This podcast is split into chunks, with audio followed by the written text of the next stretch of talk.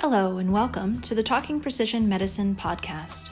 In this series, we sit down with experts on the application of AI and big data analytics in the drug discovery space. Our guests are innovators, business decision makers, and thought leaders at the intersection of data and therapeutics. We discuss the promise, practice, challenges, and myths of AI in precision medicine. This show is brought to you by Genialis, and Raphael, its CEO, is your host. Genialis is focused on data integration and predictive modeling of disease biology to help accelerate the discovery and de risk the development of novel therapeutics. Today's news is dominated by the coronavirus and COVID 19 pandemic, rightfully so. But today we're bringing you a story of another class of viruses called phage. Phage are viruses that find and kill bacteria, and Felix is a Bay Area biotech harnessing the power of phage to fight the scourge of antibiotic resistant infections. So join our conversation with founder and CEO Dr. Rob McBride from wherever you have socially distanced yourself and learn about the viruses that are actually saving lives. Thank you for joining us, everyone. Today, my guest is Dr. Rob McBride. Uh, Rob is an old friend of mine, uh, and we've sort of recently been able to reinvigorate our professional friendship through the biotechnology world in the Bay Area. Rob is founder and CEO. You're CEO, Rob? Of Felix yep. Biotechnologies. Uh, Felix is a new phage based therapeutics company. Rob, why don't you tell us what Felix is all about and why phage is the future? Um, thanks for having me on, Rafe. It's great to touch base with you again. Uh, Felix is focused on helping patients who don't have any other options. Uh, and the way we do that is by deploying phage specifically to manage bacterial infections that um, are not responding to traditional antibiotics so for why is phage the future sorry. Yeah so well, well so for listener for listeners who who don't know let's let's start with this. Tell us what what is phage yeah phage are viruses.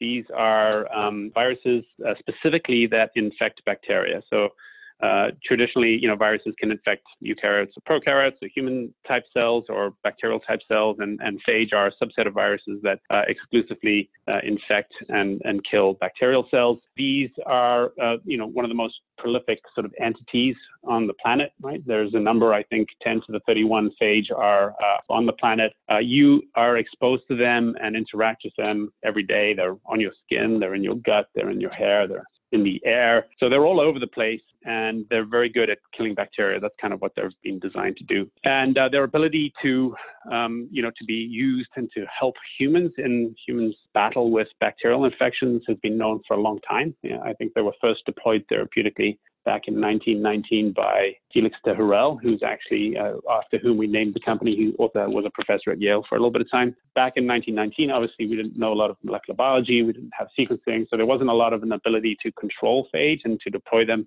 in a controlled and effective manner. And so the the outcome of phage treatments back in in that time was not that effective. And so, you know, in 1935 with the discovery of sulfa drugs, and then 1942 with the broad adoption of penicillin uh, and the sort of golden age of antibiotics that followed after that, at least in the West, phage, you know, were not really uh, focused on as a as a tool for um, for treating bacterial infections. And then uh, I would say in the last 10 or 15 years, the rise of, you know, the sort of the increasing rise of, of resistance to traditional antibiotics. So uh, that's one of the factors that have driven the research of an interest in phage.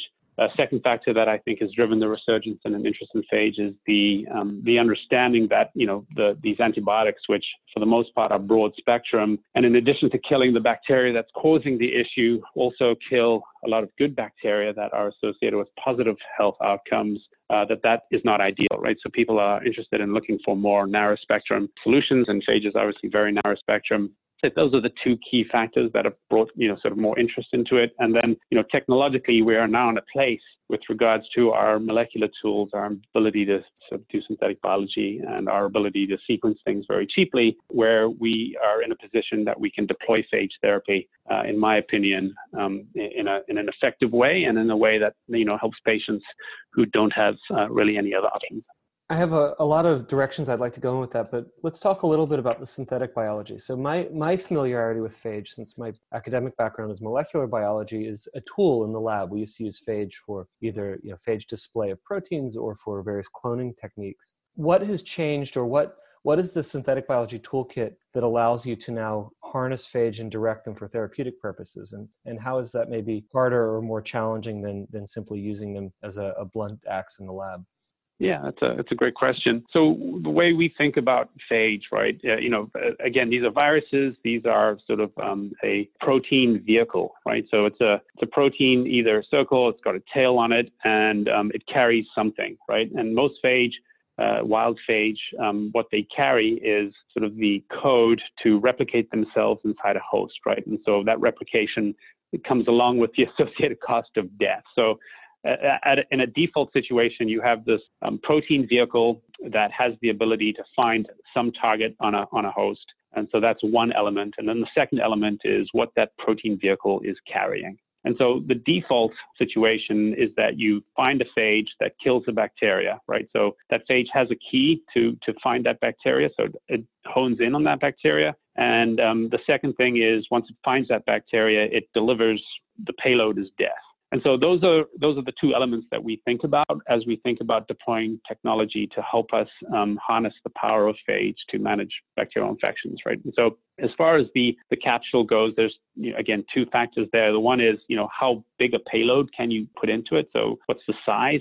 And the second thing is um, how versatile is your ability to target that, right? So one of the challenges with phage is that it's very narrow spectrum, and so you know if you have a hundred species of Pseudomonas that you know are sort of isolated from you know different patients sort of you know lungs who have pseudomonas infections. You may have a phage that can infect you know 20 of them right? So it's very hard to find a phage that has broad host range. And so uh, as far as uh, engineering and synthetic biology comes into play uh, having the ability to take a phage that infects a subset of your target bacteria and engineer it uh, with the ability to tune host range, right? To to be able to infect more bacteria than it can it could originally. That's a that's a huge advantage of um, sort of the current set of tools that we have, and and I, I, would say that that area that field is very nascent, so we can do that pretty well for a smaller subset, and we're working on being able to do that more broadly, right? Because the ultimate goal is to have a vehicle that you can direct at any um, cell type, right? So that would be the ultimate goal. And then as far as the vehicle goes, um, you know, having the right now the, the sort of the default for us is death, right, and amplification of the therapy, um, but we are um, working on in collaboration with folks who know more about this than us, you know, honing what we deliver, right? So we could, you know, deliver death on the one end, on the other end, we can deliver things that, you know, modify the DNA of the of the cell that we're trying to uh, get into, or give it a uh, the ability, uh, you know, so not just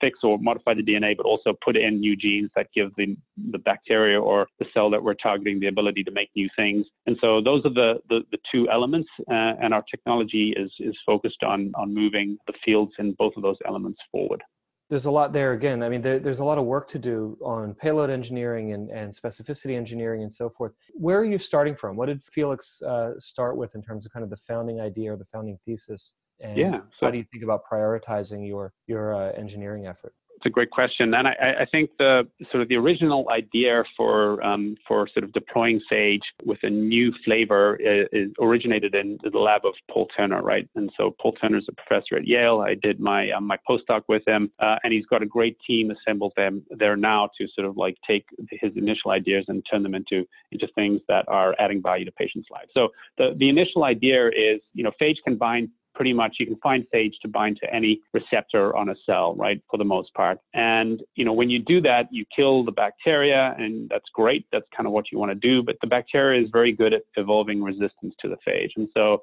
very quickly, a bacteria can become resistant to a phage, and then you're sort of, you know, back to square one, right? So now the bacteria doesn't respond to antibiotics, and it doesn't respond to the phage. And so the traditional approach to managing that challenge is just to find, you know, two or three or four bacteria, I mean, phage, to kill that bacteria at the same time. And, and what that does is it makes it harder for the bacteria to become resistant to the phage. And so what you're doing essentially is you're kicking the can down the road and you're just delaying the uh, evolution of resistance, right? Um, but when that bacteria eventually becomes resistant to all the phage, now you're again out of luck, right? So you're you're in a situation where none of the phage work and none of the antibiotics work, and so that's increasing. So the the outcome of an evolution of resistance is a bacteria that has more virulence. And so what really is unique about the Felix approach is we are really good at targeting phage to virulence factors. So these are things or elements uh, that the bacteria has that makes them more harmful. And why we do that is really interesting. So if you target a virulence factor, the, the way for the bacteria to become resistant is to reduce virulence, right? So it trades off, uh, resistance trades off with virulence. And so hmm our, our approach is to ensure that, you know, when resistance happens, because resistance is going to happen, it's inevitable, that that resistance trades off with something that we're interested in trading off on. And so we don't want okay. bacteria that are harder to treat after they become resistant. We want them to become in, sort of easier to treat. No, that's fascinating. It's almost like saying, okay, you can evolve to stay here, but you got to quit being a jerk. you know, exactly hurting the patients. That, that's really fascinating. And what kind of validations do you have that this works? Has this been tried in patients yet? Yes, uh, this has been deployed in, you know, sort of like in, at, at, the bench. We've done lab experiments to validate this. We have some mouse data to validate this. But the thing that we're most excited about is the technology uh, that we are licensing from Yale has um, been deployed in on a compassionate use basis to help patients uh, with cystic fibrosis who have Pseudomonas aeruginosa infections that are treatment resistant, right? So they don't respond to any other antibiotics. And so in that context, when uh, the, you know, know, the physician who is managing those patients says that we we've tried everything that we are, you know, that we have and, and nothing works. The FDA will give permission to try sort of some experimental therapies. And so we've been fortunate enough to to be able to help uh, now 10 patients with this approach with our lead asset. And in all cases, we've seen that binds the right bacteria. It kills those bacteria, so it reduces the, the bacterial load. It's safely deployed, so we haven't had any adverse safety events. And very important to us, when resistance to the bacteriophage, to our therapy happens, the bacteria then become resensitized to antibiotics because we're deploying our bacteriophage to target uh, the virulence factors that drive resistance to antibiotics. And so we see, you know, the, the bacteria becoming resensitized. And those are bacteria, once they're resensitized to antibiotics, then the patient has more options, right? And so that's ultimately our goal is to try to deploy things that give the patient more options in the long run. So we're very excited and, you know, motivated by the uh, improvement in the quality of patients' lives that we've been able to help out with um, by deploying this therapy on a compassionate use basis.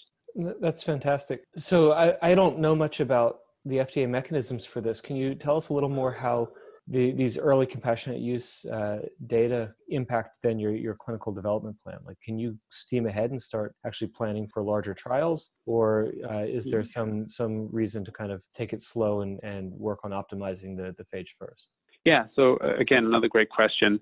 Um, I, you know, our philosophy here at Felix is number one, the base of our pyramid is safety. The, the second layer is good science, and then after that is, you know, like patient value, and then after that is sort of commercial value. So that's kind of our, our Maslow's hierarchy. And uh, so the first thing, obviously, is safety. Um, the, the FDA's perspective on compassionate use is that that data is, you know, the goal of that use is not to collect data, right? So we're not doing compassionate use studies to collect data to help us advance um, the sort of the commercial prospects of a therapy at all, right? We're just trying to help the patient, and that's the focus. In you know, in so doing, we do get some information that is that is helpful to us, but we are in the process of making sure that as we move this uh, therapy forward, to be able to be accessed by more people than just those who are out of options. We do it uh, with a safety first metric, and then after that, um, you know, quality of science, and then after that, sort of utility for the patient. So the next step for us is we are uh, in the process of moving forward with a research IND. The technology is being evaluated using a research IND. So th- th- this is a um, uh, the output of this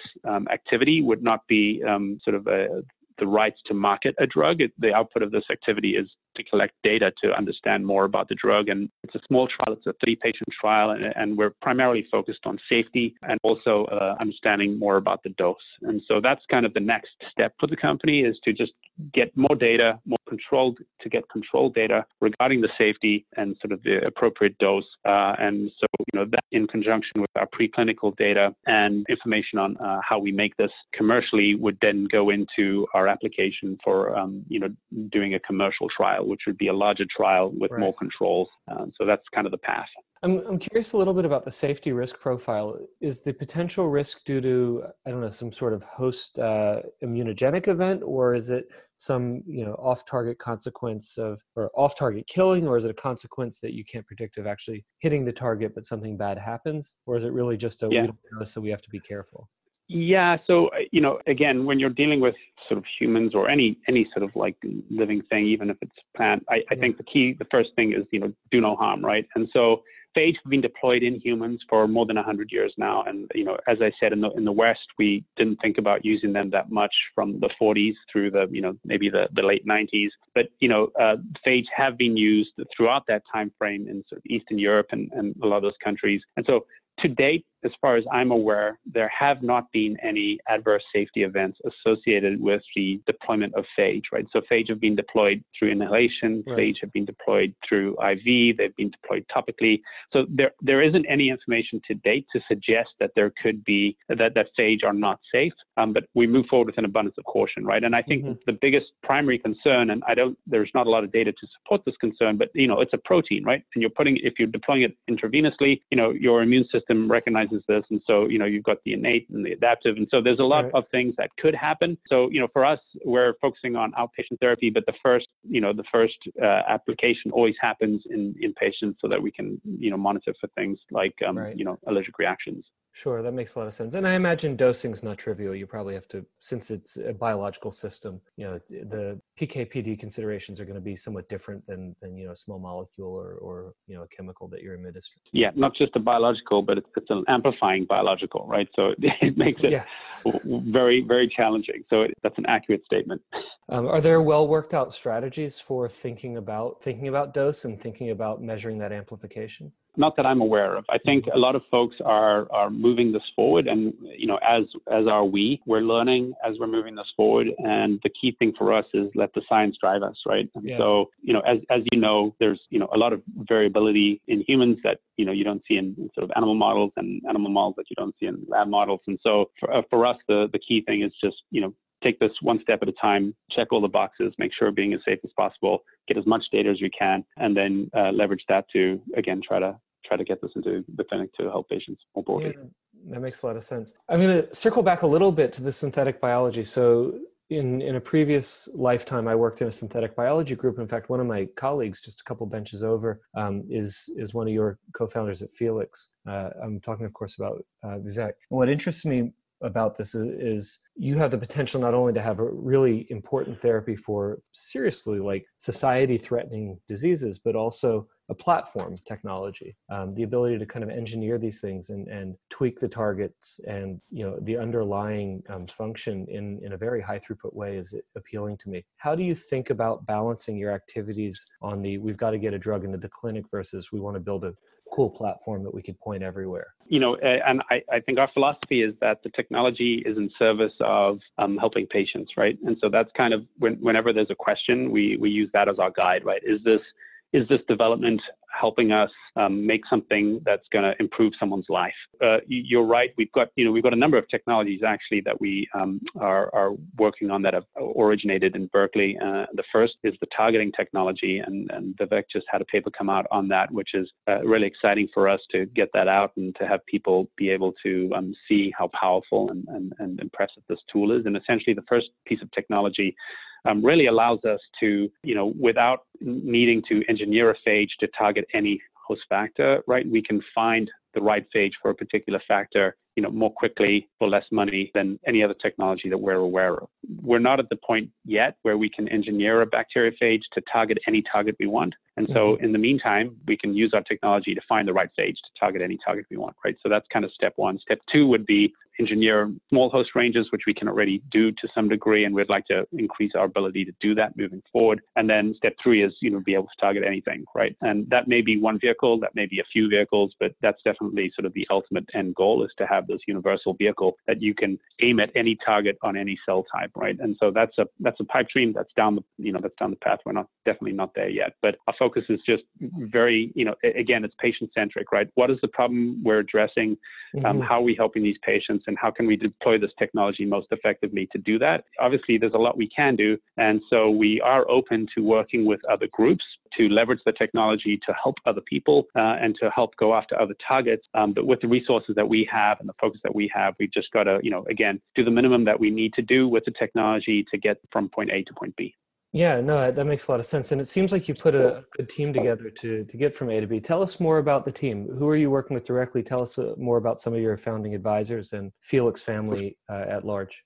Absolutely. So you already mentioned Vivek Mutalik. Vivek is heading up the science. He's the CSO. He's a, a, very humble scientist, as you as you know, but he definitely is one of, in my opinion, one of the top synthetic uh, phage biologists in the country, and is you know a co-inventor on a number of the technologies that we uh, are working with. Um, and so, you know, not only creative, but um, but hardworking and and also, you know, aligned with the vision. That's a key thing for us in our team is have people aligned on the vision and the mission and the values, uh, have non-overlapping skill sets, and we think that positions us in a good place to have a chance at winning. Right. So there's a lot of challenges, but that's something we need to do well. Um, we have uh, Natalie Marr, who's heading up our business development. She was at Yale too, worked in um, Paul Turner's labs for a while, so deep technical experience, and has been in healthcare consulting for a while now. Very passionate and an amazing addition to our team. Uh, we've got two scientists uh, on the ground, um, you know, Qinan Ma and uh, Tanya Silvis, and they're amazing scientists and they're helping to drive us forward uh, on the ground. So that's kind of the on the ground team. As far as our advisors go, uh, so Vivek is a co-founder, and then Paul Turner is a co-founder, and Adam Arkin's a co-founder. So those are two of our advisors. Paul's one of the sort of the leading uh, folks in, in phage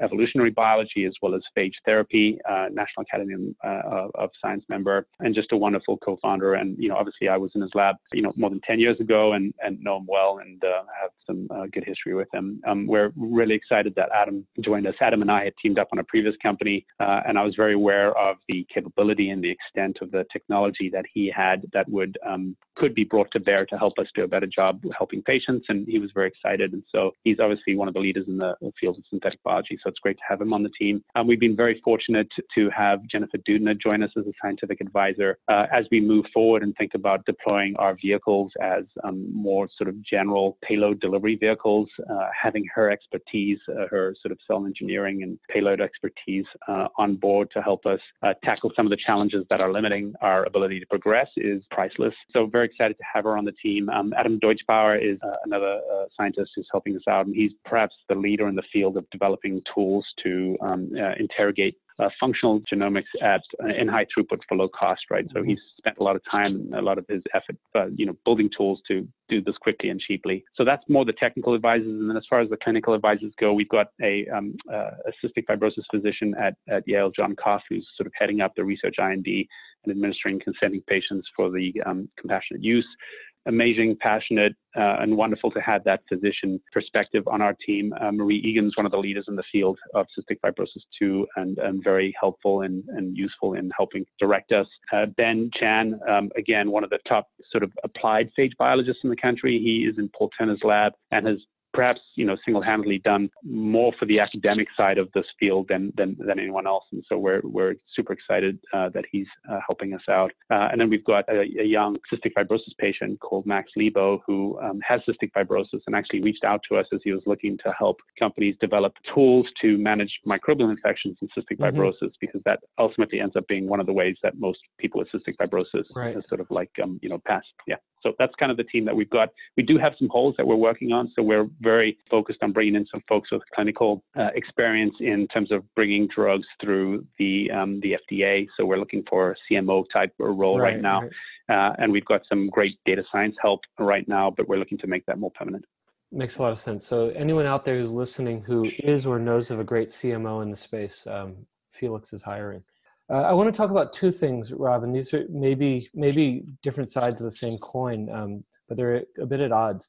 The first thing I want to understand from you is just how big and how severe is the scale of the problem of untreatable bacterial infection. Um, when I was last working on antibiotic discovery, which was probably six years ago, you know we had some stats and it was kind of alarming the the number of of you know multiple resistant infections that people get in hospitals. And you know this is not just a developing world problem. This is you know a first world problem. I was at the texas medical center arguably the most modern medical center in the world and these things happened um, so how how big is the human problem that you know the the health problem the economic problem of uh, untreatable infection it's alarming, right? Uh, the, the, problem is alarming now, and uh, the projection into the future are even more alarming. So right now, last year, so the World Health Organization uh, and the CDC just recently both came out with reports, so this data is all easily accessible. In the U.S. last year, uh, more than 35,000 people died from bacterial infections that are resistant to um, uh, antibiotics. So about you know just under three million were diagnosed with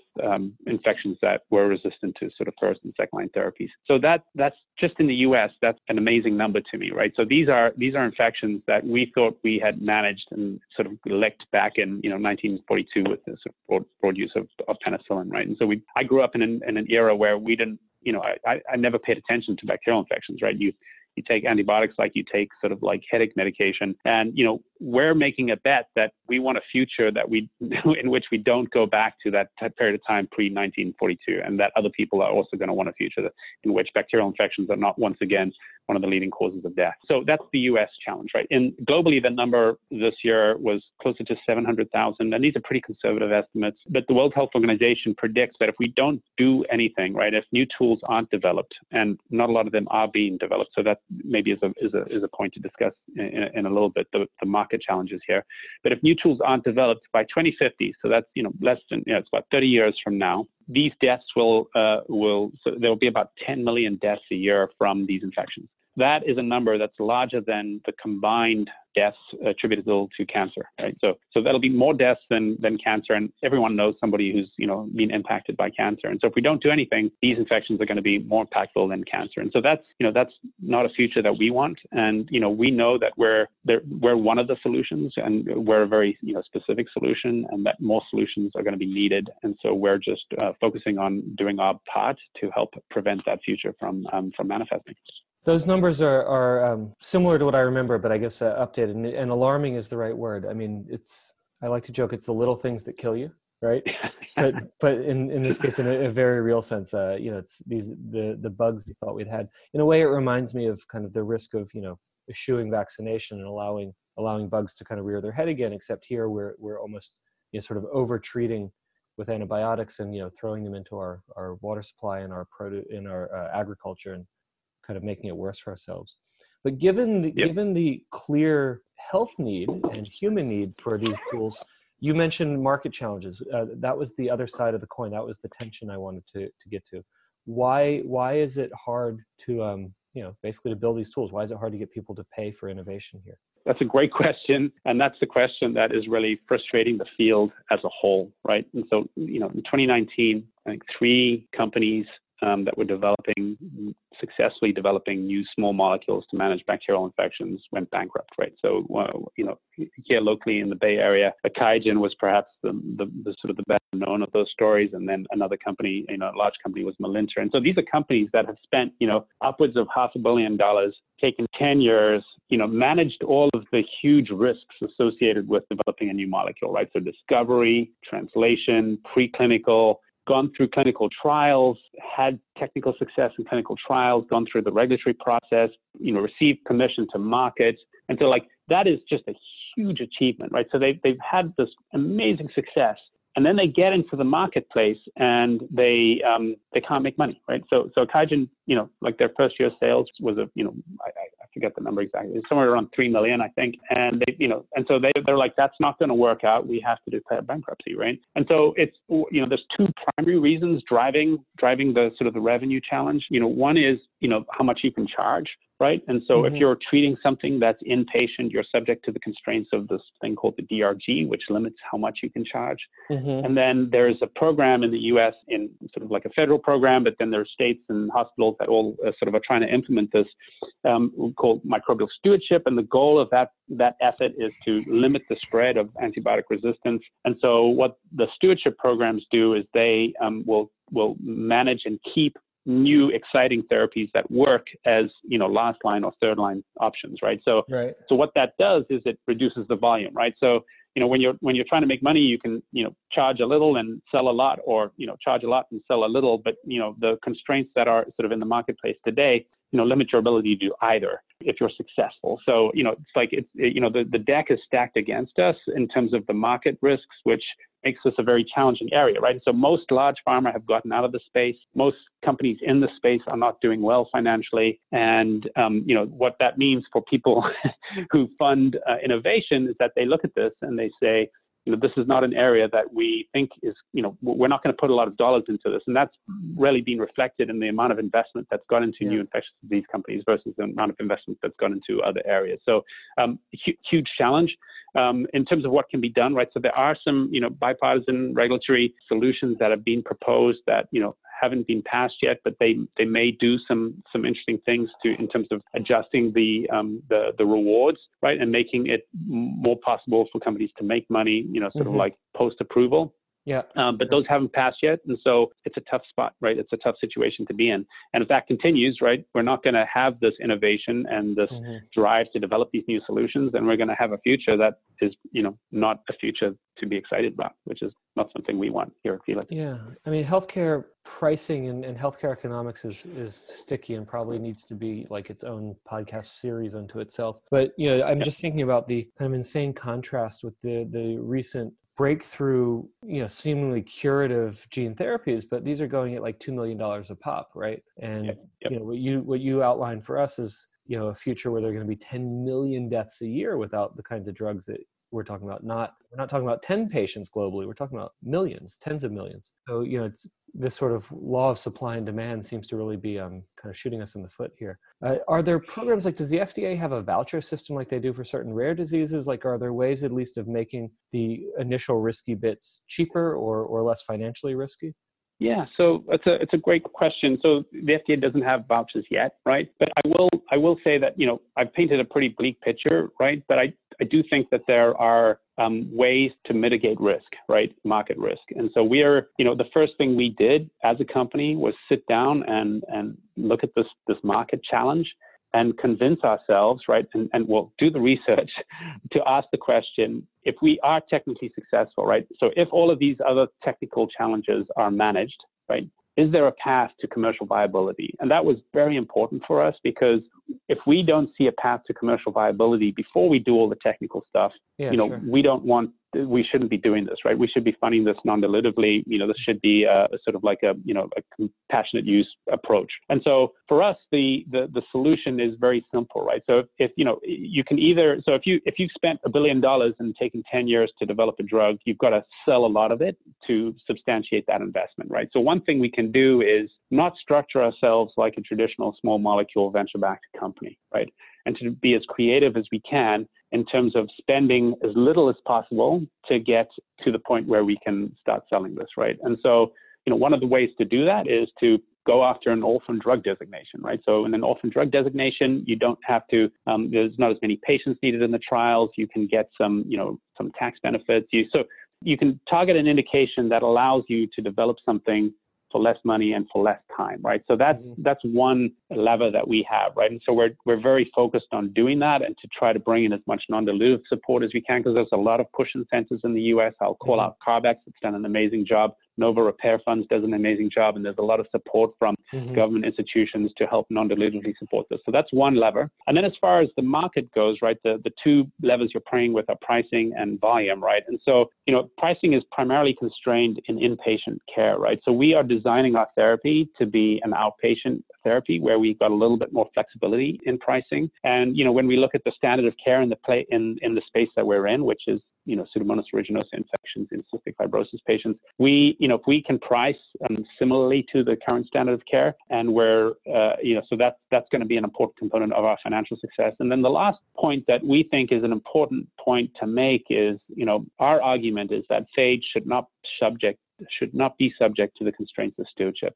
Mm-hmm. Stewardship's goal is to mitigate the spread of resistance. We have a therapy that actually uh, you know, decreases the spread of resistance by converting things that are resistant to sensitivity, right? So we think there's a really good argument that phage can be a first line therapy. Mm-hmm. And so we think with those approaches and some assumptions, right? So we've you, you, manage the, the amount you spend, and then once you've once you've gotten into the market, you have flexibility on pricing, and you are not constrained by volume. And you know, we think that's the right recipe to take, at least to show people that there is a commercial viable option here once you, you know, once a few companies start to demonstrate that, I think that will open the floodgates and have more uh, funding go into the space to develop more tools, which we're going to need as we move forward and uh, antibiotic resistance becomes a bigger issue. Yeah, I mean it's an uphill challenge. You've got the the scientific and, and clinical stuff to, to deal with, and, and of course these these market forces. But you know, it, it may be that you know we shouldn't let a good catastrophe go sort of untapped, and, and that the health challenge itself will force the market to adjust to this out of need. I mean, patients can't wait, right? That's yeah, the that's the key absolutely. thing here. So we've got to figure out a solution because there's folks, you know, dying every day who, um, you know, we may be able to help if we if we move forward more quickly. I, I do love that, and this this is clear. It, it oozes from you. I love that that Felix has such a, a sort of crystal clear north star that you know this is why you know for those of you who, who don't work for companies or haven't kind of built companies before this is why companies have values and have cultures it's so it helps you make decisions and it, it, it answers your questions for you. And your focus on what will benefit patients is missing from i think a lot of the heavily monetized drug discovery where people are either more interested in the tech or the market opportunity than than the patient need. That's not you know not universally true but your focus there is is uh, commendable. Um, what's next? What's next for felix? Uh, you you're in y combinator. That's exciting. Today you're yep. down at illumina so you're working with all the right people uh, what are your your kind of milestones for 2020? Currently fundraising. We have a, a, seed note that we're looking to close out, and the seed note allows us to hit the um, the milestones uh, that get us to the point where we can start working on our commercial IND. And those are to wrap up some engineering on our lead assets, to do more preclinical safety work, and to support um, the research IND and get some information um, uh, from that to allow us to hone our protocol for the commercial IND. So, that, that, you know, 2020 gets us to uh, a point that we're ready to start working on uh, the commercial application of it. Fantastic. I'm looking forward to, to following your progress. We should have you back on uh, once once that part is underway. Rob McBride, thank you very much for joining us. Uh, I appreciate the conversation. Thanks, Rafe. I really appreciate the opportunity and uh, great job on this podcast. It's been fun listening to some of the um, other podcasts, and you know, please keep up the good work because this is uh, this is very interesting. So we appreciate it. This has been episode 19 of Talking Precision Medicine.